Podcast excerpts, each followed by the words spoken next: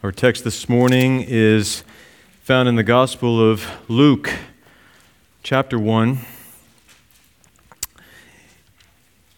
and we'll be reading verses 46 to 55.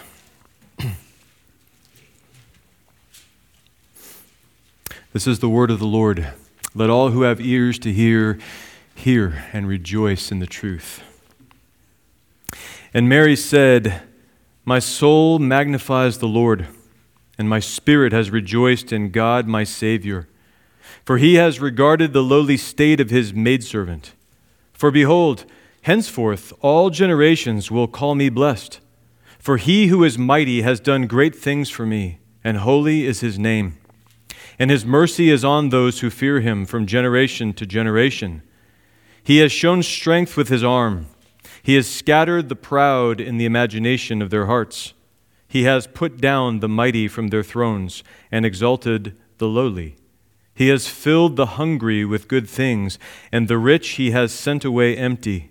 He has helped his servant Israel in remembrance of his mercy, as he spoke to our fathers, to Abraham, and to his seed forever." Amen.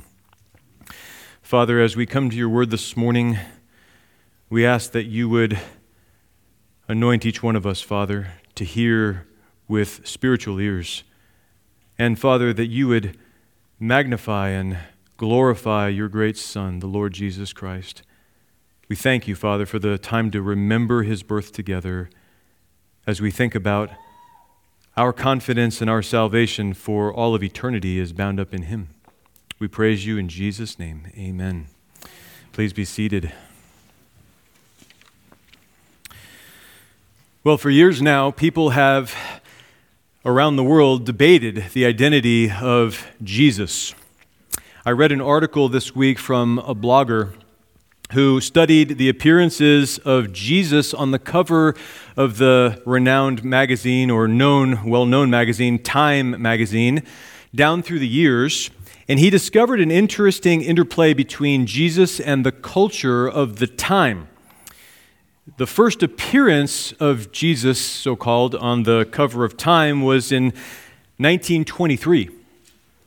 And as you look from the years 1938 through 1959, what this blogger noticed was that the covers were stylized all in the format of a greeting card at Christmas time, depicting various scenes related to Christmas, to the birth of Christ specifically, the Nativity, or to the so-called Madonna and her child, or to the gifts that the wise men brought. In 1964, Jesus was shown in a more stylized avant-garde art style, perhaps very much in line with the American language poets of the 1960s.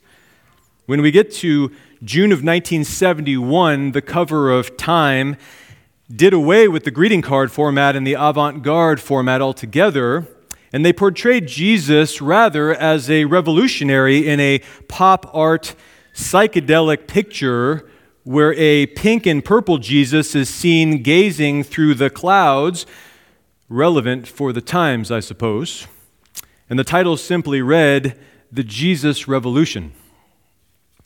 By 1999, the cover read, "Jesus at 2000, as in the year 2000. And the cover story inside the magazine read this: "Jesus' Second Millennium, a new gospel.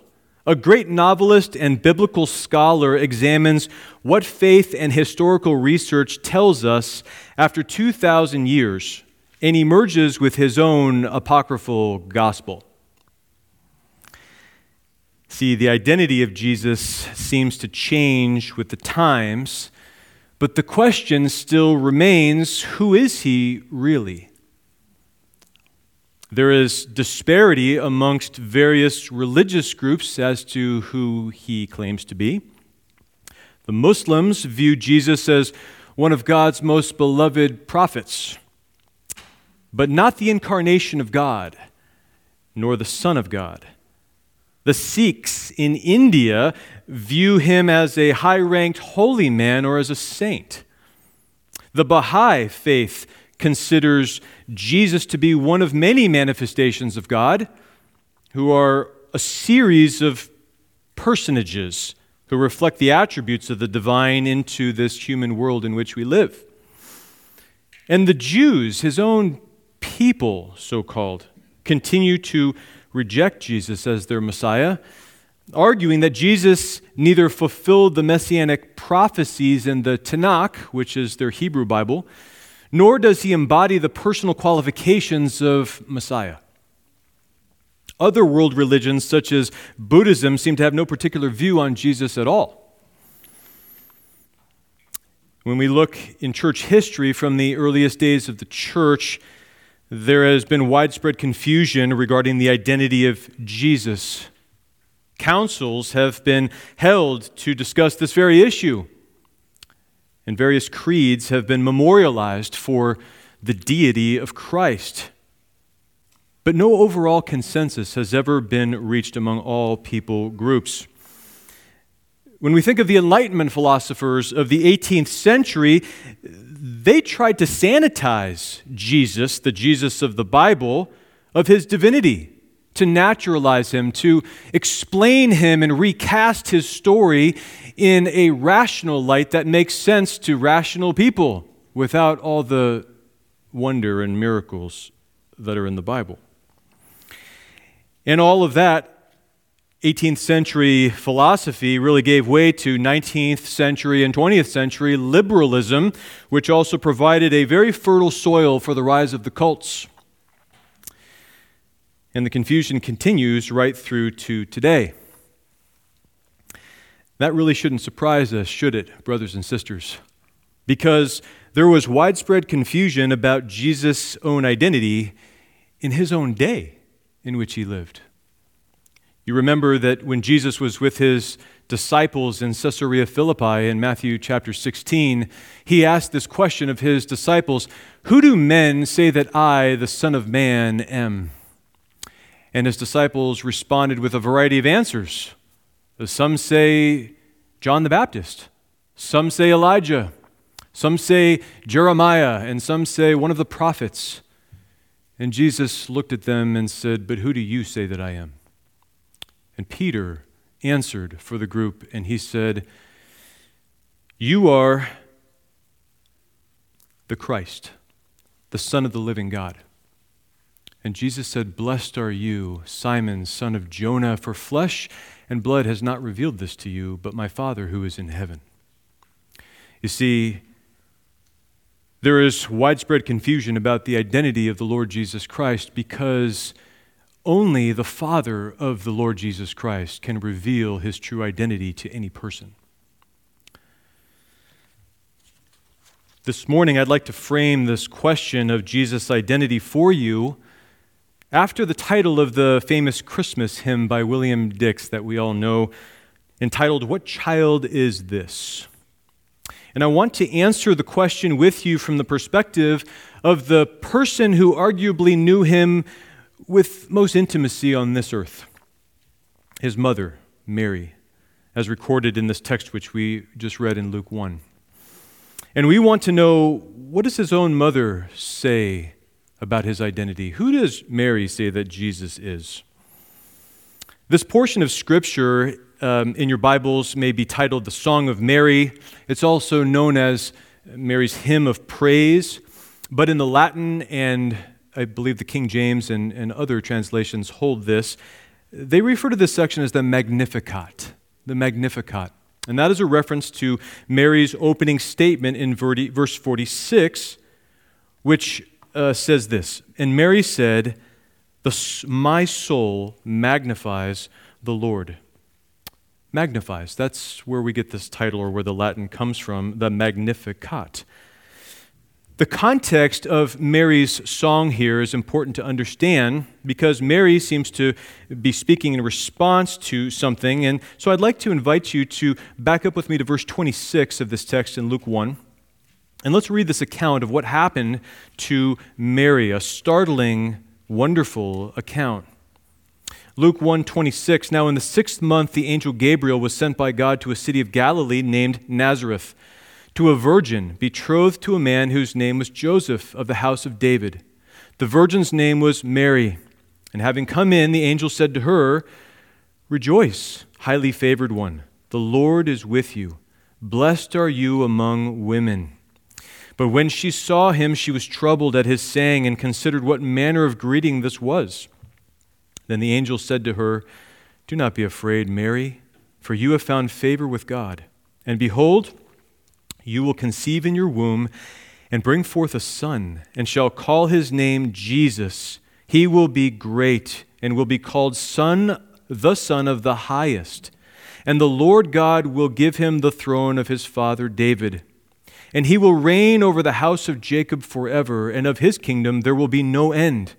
Then Mary said to the angel, "How can this be, since I do not know a man?" And the angel answered and said to her, "The Holy Spirit will come upon you, and the power of the Highest will overshadow you. Therefore also that Holy One who is to be born will be called the Son of God. Now indeed Elizabeth, your relative, has also conceived a son in her old age, and this is now the 6th month for her, who was called barren. For with God nothing will be impossible." Then Mary said, "Behold, the maidservant of the Lord, let it be to me according to your word." And the angel departed from her. Now Mary arose in those days and went into the hill country with haste to a city of Judah, and entered the house of Zacharias and greeted Elizabeth. And it happened when Elizabeth heard the greeting of Mary, and that the babe leaped in her womb, and Elizabeth was filled with the Holy Spirit. Then she spoke out with a loud voice and said, "Blessed are you among women, and blessed is the fruit of your womb. But why is this granted to me, that the mother of my Lord should come to me? For indeed, as soon as the voice of your greeting sounded in my ears, the babe leaped in my womb for joy. Blessed is she who believed, for there will be a fulfillment of those things which were told her from the Lord." And Mary said, "My soul magnifies the Lord." You see, so this is really an answer to Elizabeth's question in verse 43. Why is it granted to me that the mother of my Lord should come to me?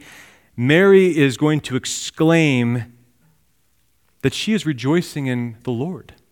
This is the reason she has come. She has had a wonderful supernatural appointment with an angel who has told her wonderful things, that the Son of God, the Messiah, would come and be born to her.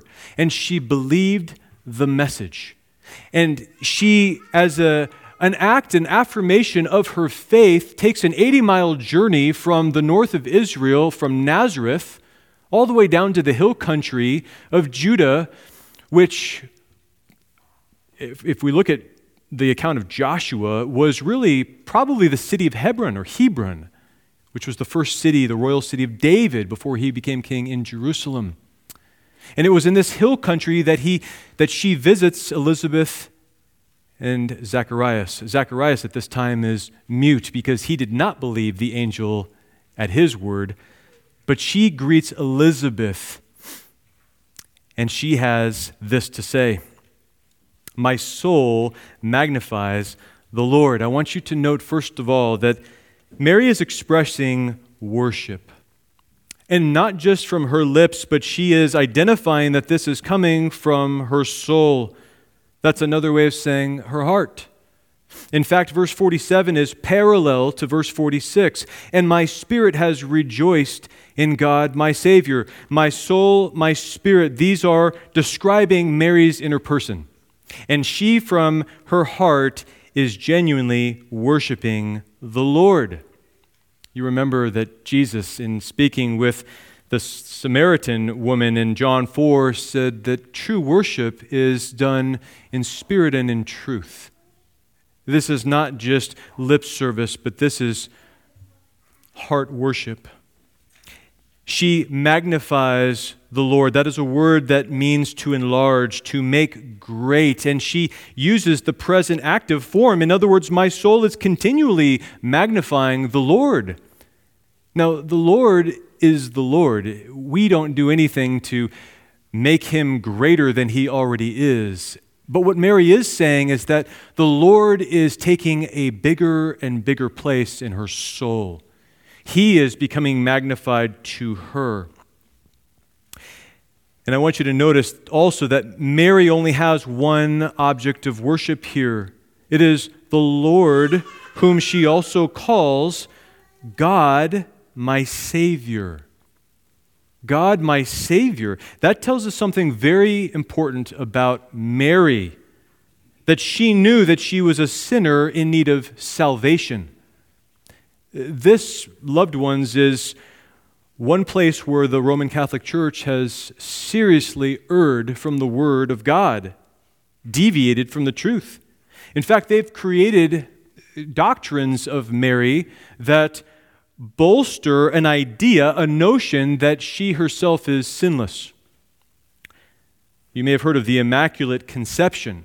That doctrine, as you might think, or as you would not think, actually applies to Mary. It sounds like it would apply to the child, that Jesus is the immaculate one, the sinless one. But actually what they mean by that doctrine is that Mary was born without sin from her mother. They also hold to what is called the sinlessness of Mary. In other words, that Mary never sinned in her life. So neither does she inherit the original sin of Adam, nor does she commit any sin in her life. And they further try to bolster this position by a doctrine called the perpetual virginity of Mary. That is, that even after she gave birth to the Lord Jesus, she never knew a man intimately, as if to add to this idea of her sinless purity. But here is a simple testimony from the mouth of Mary herself, and really from the Holy Spirit who had come upon her at this point and enabled her to speak the Word of God in truth. And Mary's declaration is, God is her Savior. And it made her spirit rejoice. That is a word that means to leap, to jump. In fact, it's interesting as you see the connections in these texts. Earlier, we read about John the Baptist as a baby in the womb when he leaped for joy at the sound of Mary's greeting to Elizabeth, because he was in the presence of Messiah, and he, being filled with the Holy Spirit from the womb, as we're told, recognized the true Messiah when he was in his presence. Mary has a similar response. She leaps in her spirit because she knows that God is her Savior. And even more remarkably, she knows that this child that has come to her is that Savior. The child is her Savior. You say, how did she know that? Well, because Gabriel the angel told Mary the baby's name in verse 31. And behold, you will conceive in your womb and bring forth a son, and shall call his name Jesus. That means Yahweh saves. Yahweh, the Lord, is salvation. And when we look at Matthew's account, which we read for our call to worship in chapter 1, verse 21, Gabriel, speaking to Joseph in a dream, says, you shall call his name Jesus, for he will save his people from their sins. So Jesus is not just a nice name that he is given to remind people that Jehovah will save someday, but Jesus is the title, his office, that he will actually save his people from their sins. Then Gabriel showed to Mary how this baby is the fulfillment of messianic prophecy in Luke 1, verses 32 and 33, where he says, he, referring to the baby, will be great and will be called the Son of the Highest. And the Lord God will give him the throne of his father David, and he will reign over the house of Jacob forever. And of his kingdom there will be no end. This is no ordinary child. No ordinary child can have a kingdom that never ends. This is an everlasting kingdom, an everlasting child. And he will be called that Holy One in verse 35, and the Son of God. These are clear references to God himself. the Holy One, and the Son of God. So it was revealed to Mary that Jesus is both eternal God and the long-awaited Savior, and Mary believed the message. And Elizabeth affirmed her belief in verse 45. I want you to notice that Mary doesn't say, "My spirit has rejoiced in God the Savior," but in God my Savior. And that is what prompted this deep worship. In other words, the root cause of her rejoicing, of her worship from her inner person, was that she knew that this baby, the Christ, the Messiah, was her personal Savior. And so this is her first affirmation. What does Mary say concerning this child? What child is this? She calls this child God her Savior.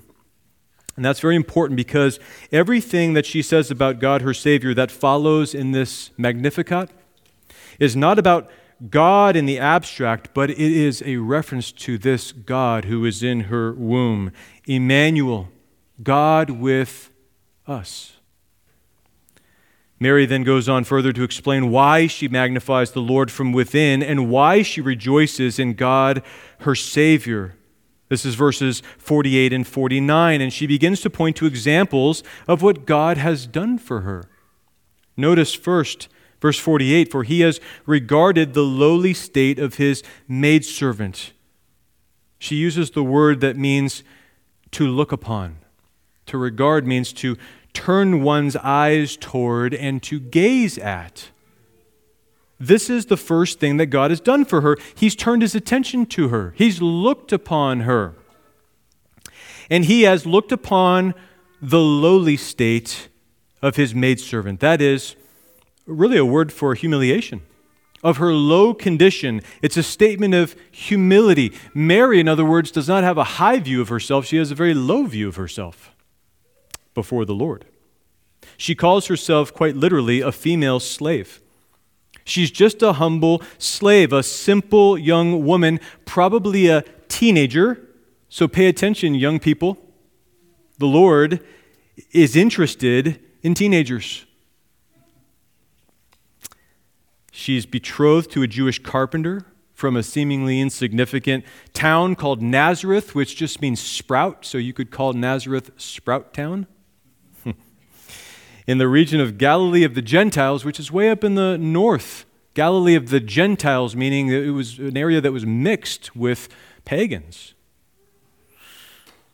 So not necessarily a great town. She's a humble person in life, socially speaking.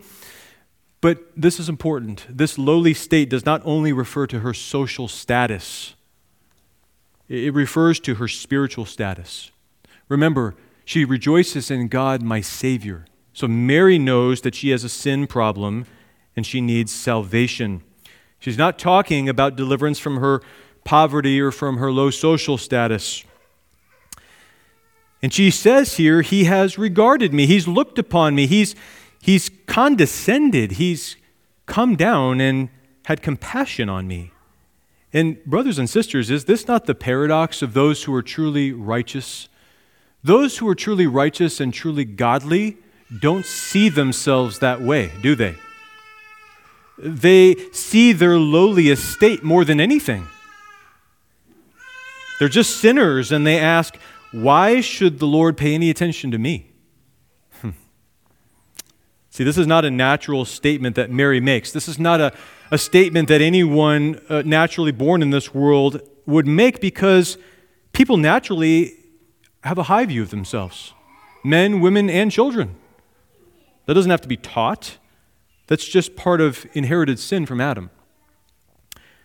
And it's not until the Lord reveals his greatness to us, his holiness, his righteous standard, which is absolute perfection, and his wrath against all sin and sinners, that we become shattered and we find that we ourselves are humbled before the Lord. We see ourselves now with a lowly state. And then Mary makes this declaration, "For behold, henceforth," or from this time forward, "all generations will call me blessed." She's saying, behold, pay attention. This is important. All generations both Jews and non-Jews, the Gentiles, the nations of the world, will pronounce me a truly happy woman. Why, Mary? Why? Is it because you are immaculate from birth and sinless in your life that people will do this? Is it because of your own righteousness that the Lord has given you this special honor to be the mother of the Savior? No, it's simply because he has regarded the lowly state of his maidservant.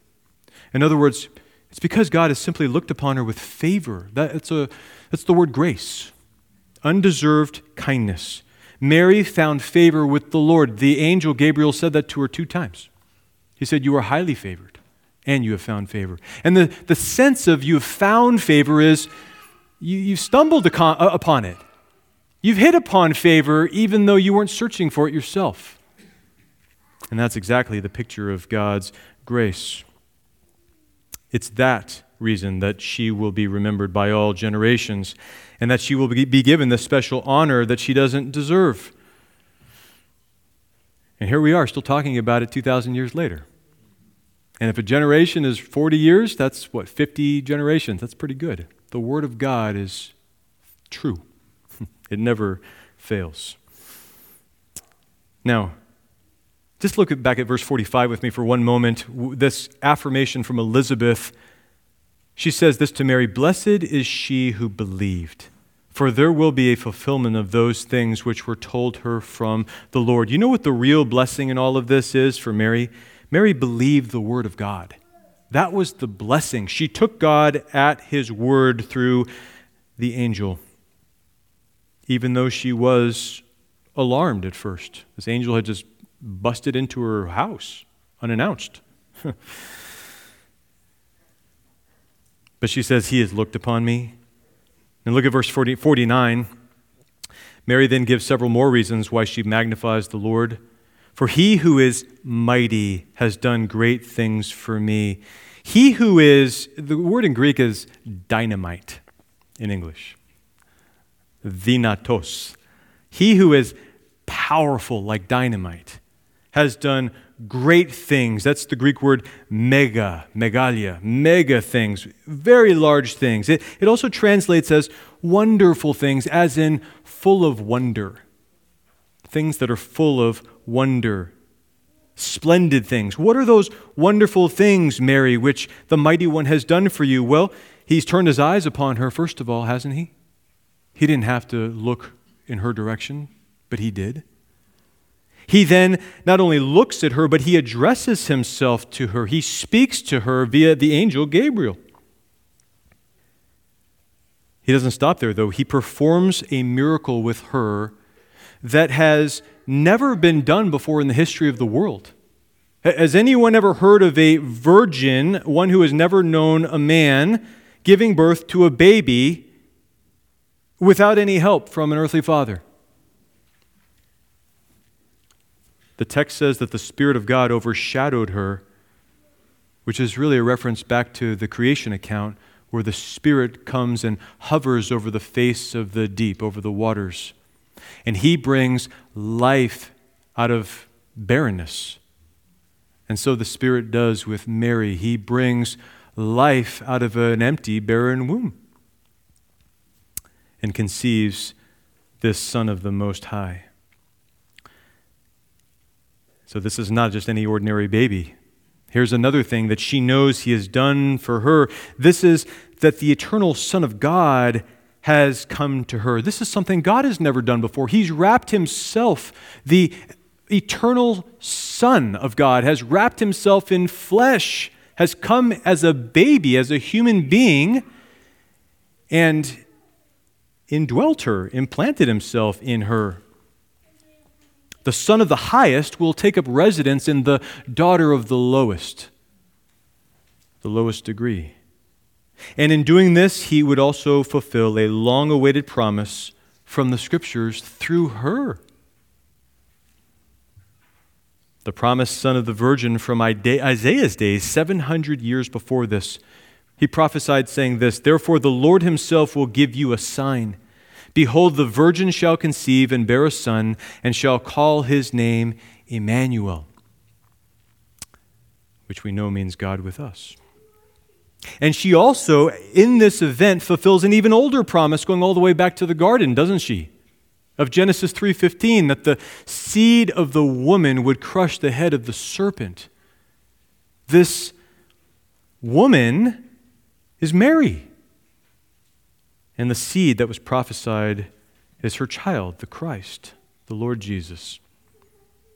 Not only does the Lord speak to her of these things, but he then speaks through her. And that's what this whole passage is, the Magnificat. The Lord is speaking his very word through a lowly servant girl. Why? He is demonstrating that his wisdom comes through the lowly. His wisdom confounds the wisdom of this world and those who profess to have it. And then lastly, this child would himself be her Savior, the sinless one who would one day lay down his own life to redeem Mary's soul and everyone else's who trusts in him. He who is mighty has done great things for me. And she adds this, and holy is his name. It's as if she were saying, and can you believe that he would do this for me? The Holy One? That means the one who is separate from sin and from all sinners. The one who is high and lifted up. The one who is exalted and transcendent. That is, he's above and beyond his own creation. That he would take an interest in me. Not because I deserve it, but just because he wanted to. This is an amazing truth. What do you suppose that that did for Mary's worship? What do you suppose that this knowledge of what the mighty has done for her did for her worship? I'll tell you. It caused her to burst forth in unceasing praise. It's like a fountain or a spring that is just bubbling up from within. Hannah said something very similar in her prayer, and that's why I wanted to read 1 Samuel 2 for our corporate reading this morning. Hannah, who knew the Lord had done great things for her too. Hannah was not a young girl like Mary, but she was a woman whose womb the Lord had closed, and she desperately wanted a child. And the Lord graciously turned his eyes toward her. He opened her womb and he granted her a son whose name was Samuel, Samuel the prophet. And listen to what Hannah prayed in 1 Samuel 2, the first two verses. And Hannah prayed and said, "My heart rejoices in the Lord. My horn," that's another word for strength, "is exalted in the Lord. I smile at my enemies because I rejoice in your salvation. No one is holy like the Lord, for there is none beside you. Nor is there any rock like our God." So Hannah, a very similar situation. There's a lot of similarities between Hannah and Mary. Both women who are unable to conceive in their own conditions. Both mothers who will bring forth children who will deliver God's people in their respective times. Samuel in the day of the judges, and Jesus at the fullness of time, the consummate Redeemer who will do all the work required to bring salvation to every one of his people of all ages, from the garden all the way through to his second advent. So here, Mary is essentially standing in awe of her Lord, who is also this blessed child within her. And then Mary moves from affirming the child as God, her Savior, her first affirmation, to affirming more broadly this: he is God, our Savior. That's really what verses 50 through 55 are all about. Mary is affirming that he, this child, is God, our Savior. Look what she says in verse 50. "And his mercy is on those who fear him from generation to generation." This is the same pronoun, his, referring to God, her Savior. She's carrying him forward in her thought here. And you might think, well, how can this child be one who could possibly show mercy to those who fear him across generations when he's only come into her life at this point in time? But this is where we remember the wonderful prophecy of Isaiah in chapter 9, verse 6, where he says, "Unto us a child is born, unto us a son is given." He's given. He already was pre-existing in heaven with the Father and the Spirit. He did not come into being when he was incarnated, when he took on flesh in Mary. This is the eternal Son of God. He was there at the creation of the world. You read John chapter 1, Colossians chapter 1, and Hebrews chapter 1, and you learn that it is this God, the Lord Jesus Christ, through whom all things were made. By him all things were made, through him all things were made, and for him all things were made. And by his own word he upholds everything by the word of his power. This same child was present at the creation, and he was with Israel throughout their history. He's been with God's people all along. His mercy is on those who fear him from generation to generation. Brothers and sisters, how important is it that we know that this God is not only mighty, all-powerful, that he's not only holy, that is, he's separate from sin, but that he's also merciful. If she only knew this God to be mighty and holy, that would not delight her nor prompt her to worship.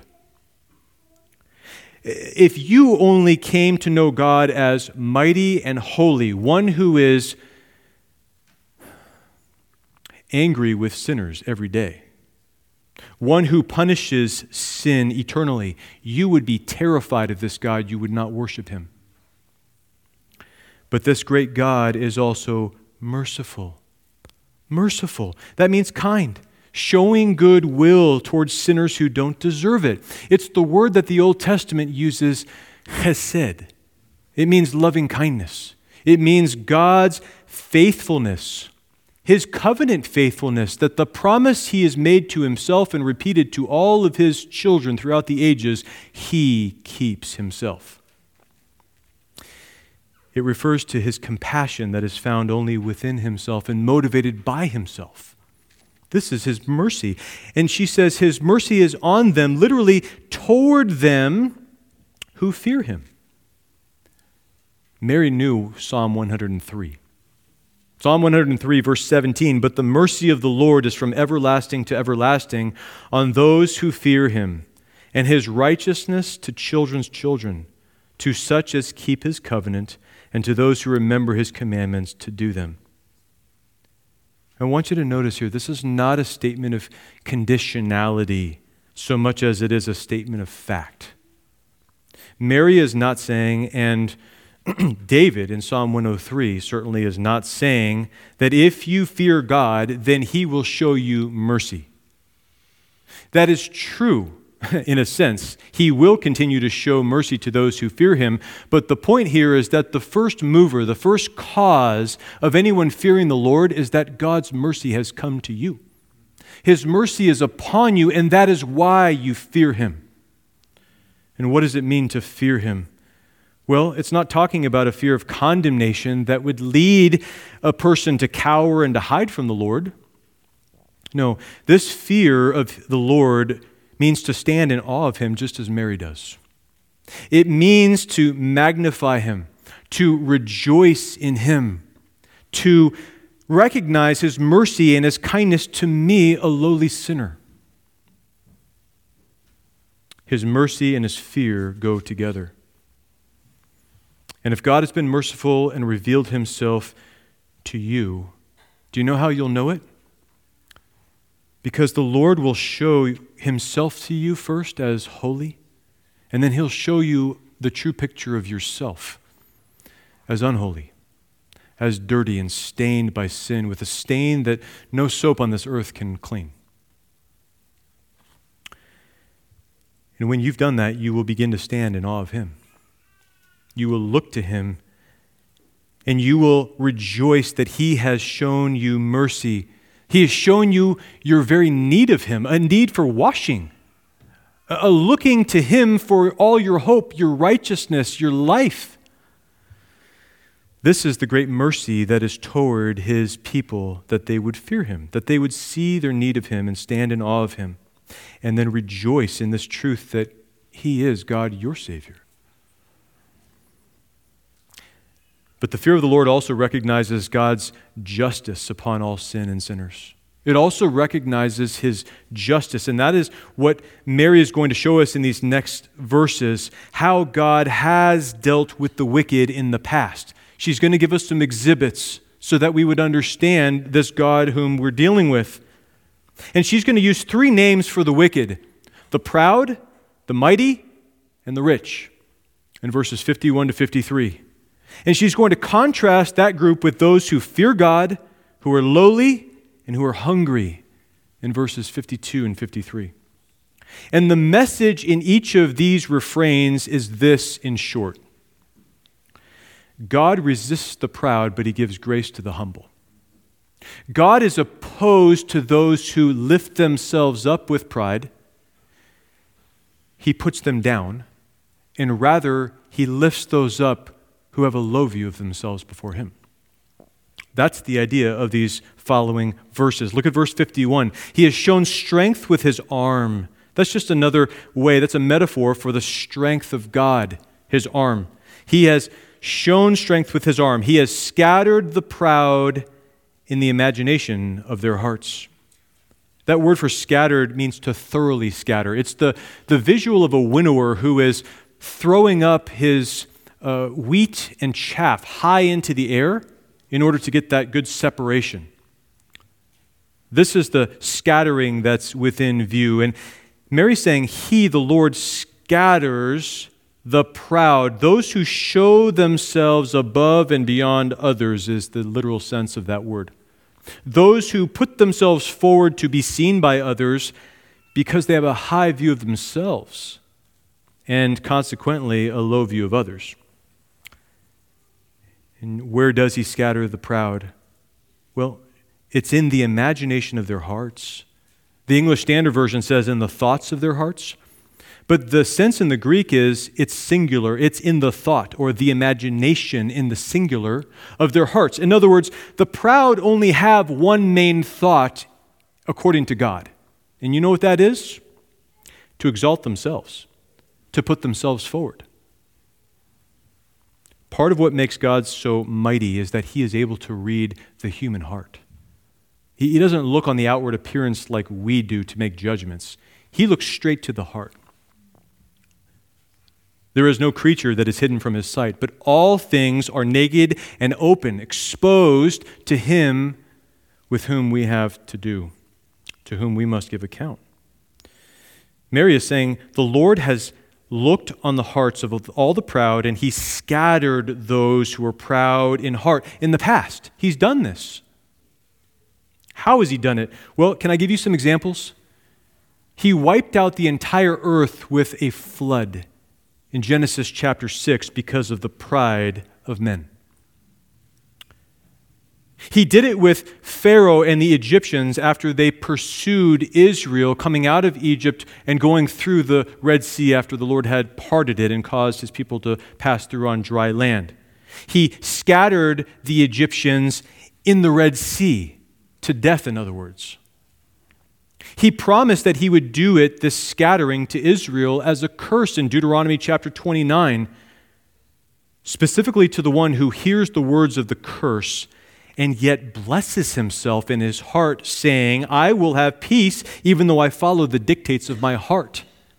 And the Lord says, he will not spare that man, but every curse that is written in the book would settle on him. He would scatter them, in other words. He did it with the first king of Israel because of his pride. Saul, who seemed humble at the first, was actually quite proud. He did it with basically all the kings in the northern kingdom, and he did it with several of the kings in the southern kingdom. And when Israel was proud and idolatrous after settling in the promised land, he scattered many proud hearts throughout the nations to live in exile among pagan peoples. And then he scattered the very people he used as a tool to judge his people, first Assyria and later Babylon, because of their pride. He scatters the proud in the thought of their hearts. And while in Babylon, you might remember that God showed the king, and Daniel interpreted, that the kingdom of Babylon and all the kingdoms of the world to come would be crushed and scattered to the wind by his everlasting kingdom. The kingdom of Messiah, which would be that great stone cut without hands. He did it with Herod the Great at the time of Jesus' birth. He did it with Herod Agrippa, the grandson of Herod the Great, in Acts chapter 12, when he took glory for himself rather than ascribing glory to God, and he was eaten with worms and died. In Romans chapter 1, we see that God does this scattering of really all the ungodly in the hearts of these people by giving them over to the lusts of their own evil hearts to be consumed by their own desires. He scatters them to futile thoughts and dark hearts, that is, those who are devoid of true knowledge and full of evil desire. He gives them over to what's called a debased mind. That's a spiritually non-functioning mind to do the things that are not appropriate, and he includes disobedience to parents in that list, young ones. He gives them over to sexual uncleanness and all kinds of vile passions.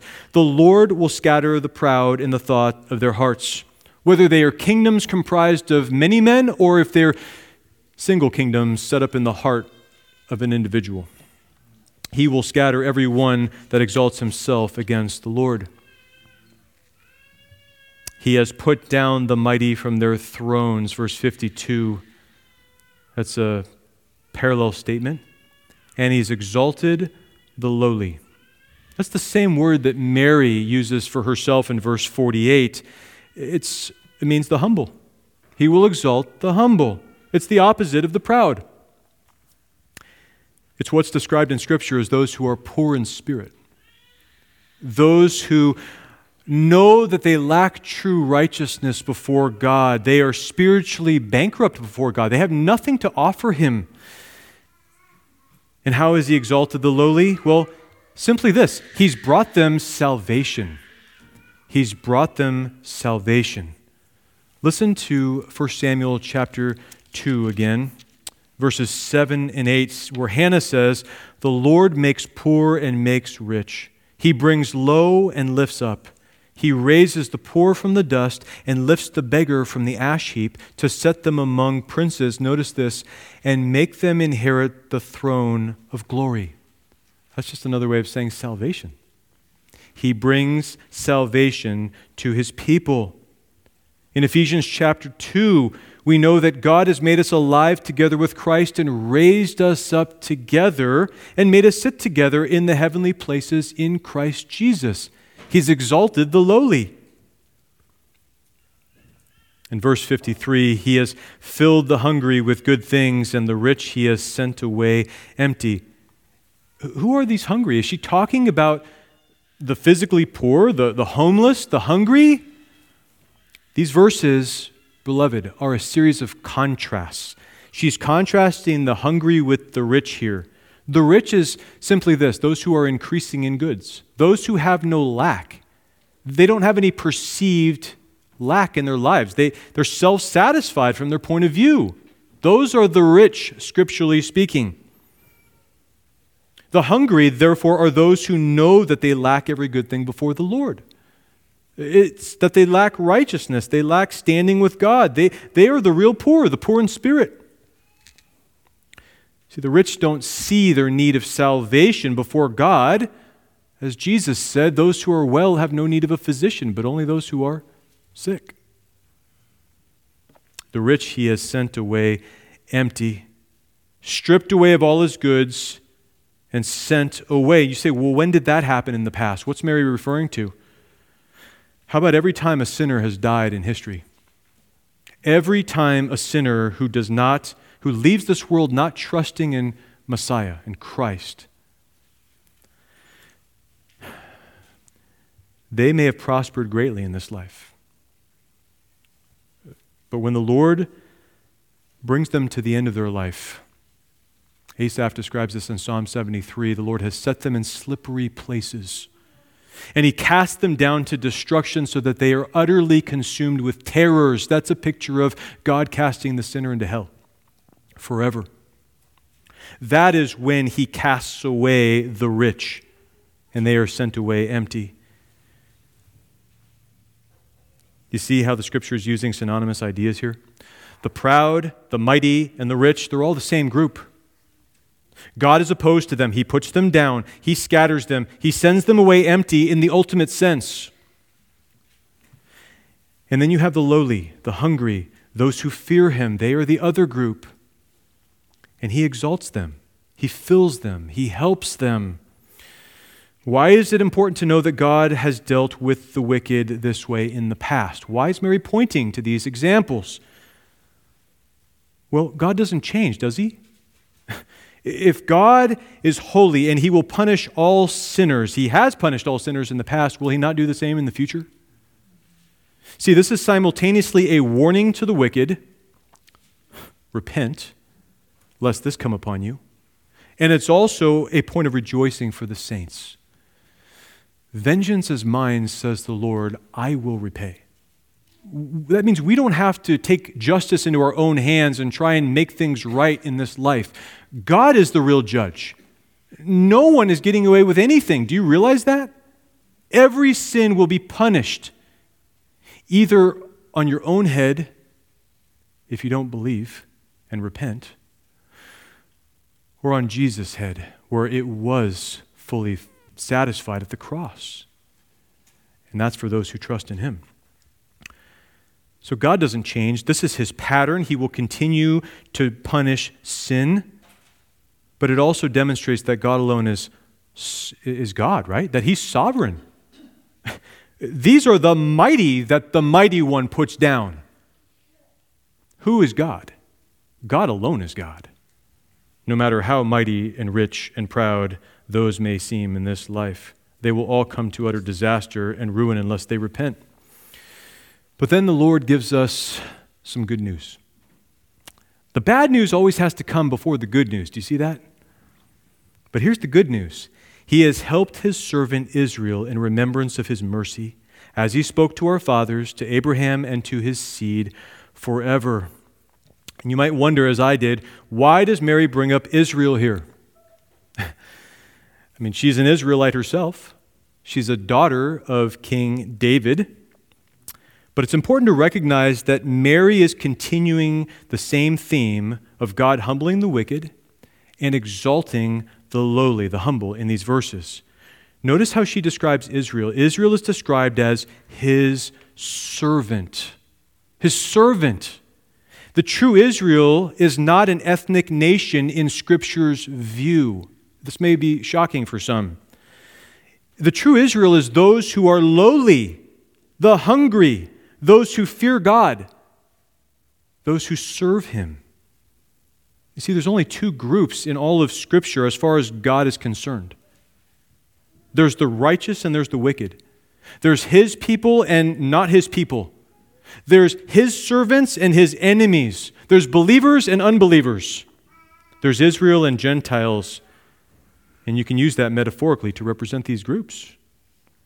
Paul himself redefined who the true Jews are. Do you remember that in our Romans study? Romans 2, verse 28, for he is not a Jew who was one outwardly, nor is circumcision that which is outward in the flesh.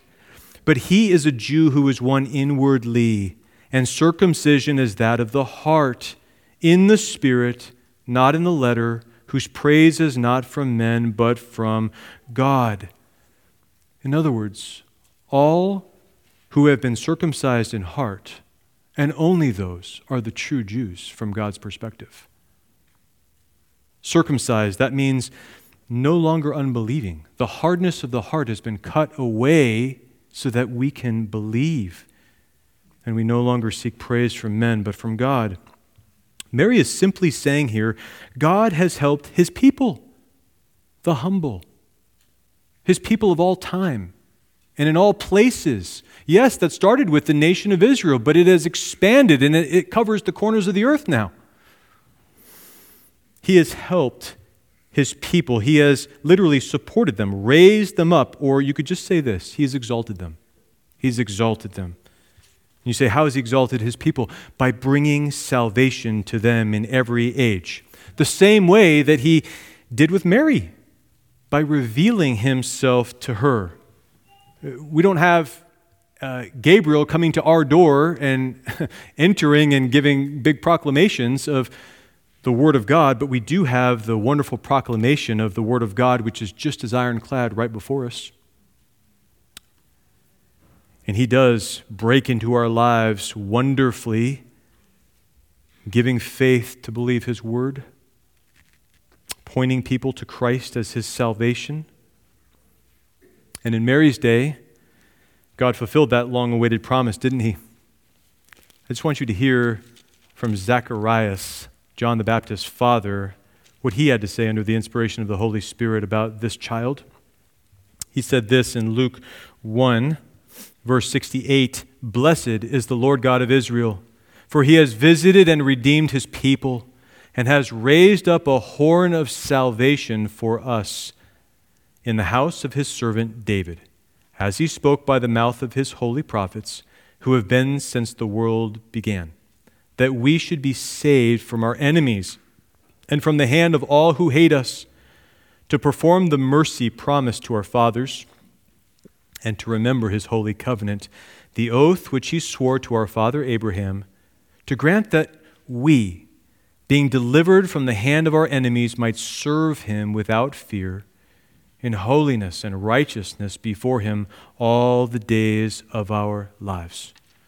There it is. This Jesus is the horn of salvation, this strength of the Lord who has been raised up of the seed of David. And he has come to save us from our enemies. Remember what his name means, Jesus, for he shall save his people from their sins. Who are our real enemies? It's our sin. It's this world system. It's Satan. It's our own flesh and the sin that's in our flesh.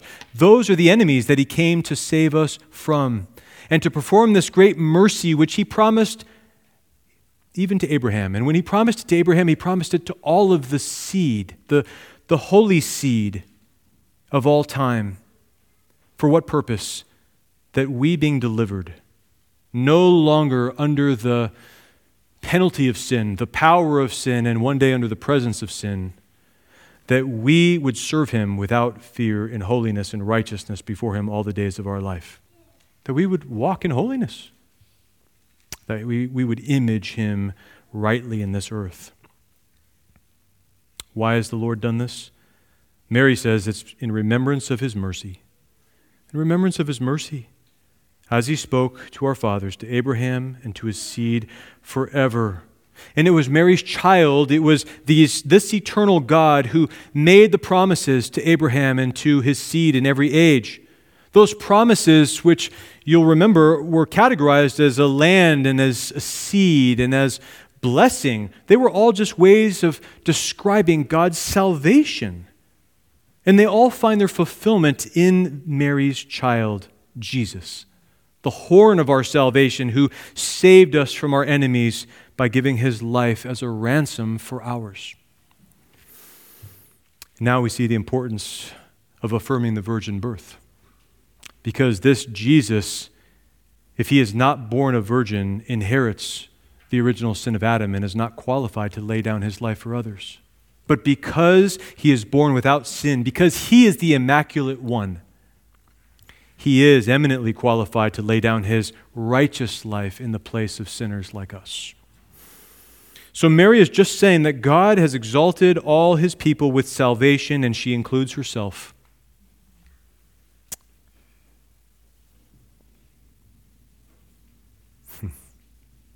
What child is this? Mary's answer is, he is God, my Savior. Mary's answer is he is God, our Savior. The testimonies of all the faithful in history say, he is God, my Savior, and he is God, our Savior. Why? Because they were blessed.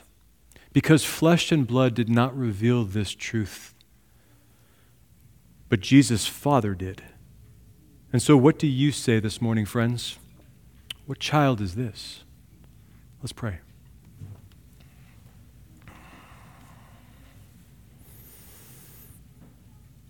Father, and now we ask that you would glorify your great name among your people, that you would cause your word to take root in their hearts. And Father, that anything that I've said that is not in accordance with your word, you would strike from the record as if it had never been said. Lord, we want to hear from you. We want to affirm what is true, and we want to rejoice in the truth just as Mary did. I pray, Father, if there's somebody here this morning or somebody listening who does not yet know you as Lord and Savior, that you would open their heart to receive the Savior, that they would be able to affirm, he who is mighty has done great things for me, that this is my Lord and my God and my Savior. And Father, for those of us who do know you, may we all be strengthened in faith. And may we, Lord, have a magnified view of you in our souls. May we continually magnify the Lord and rejoice in you. And may that be evidenced through a life of service, sacrificial service, loving you, loving others, and seeking your honor above all things. For we pray it in Jesus' name. Amen.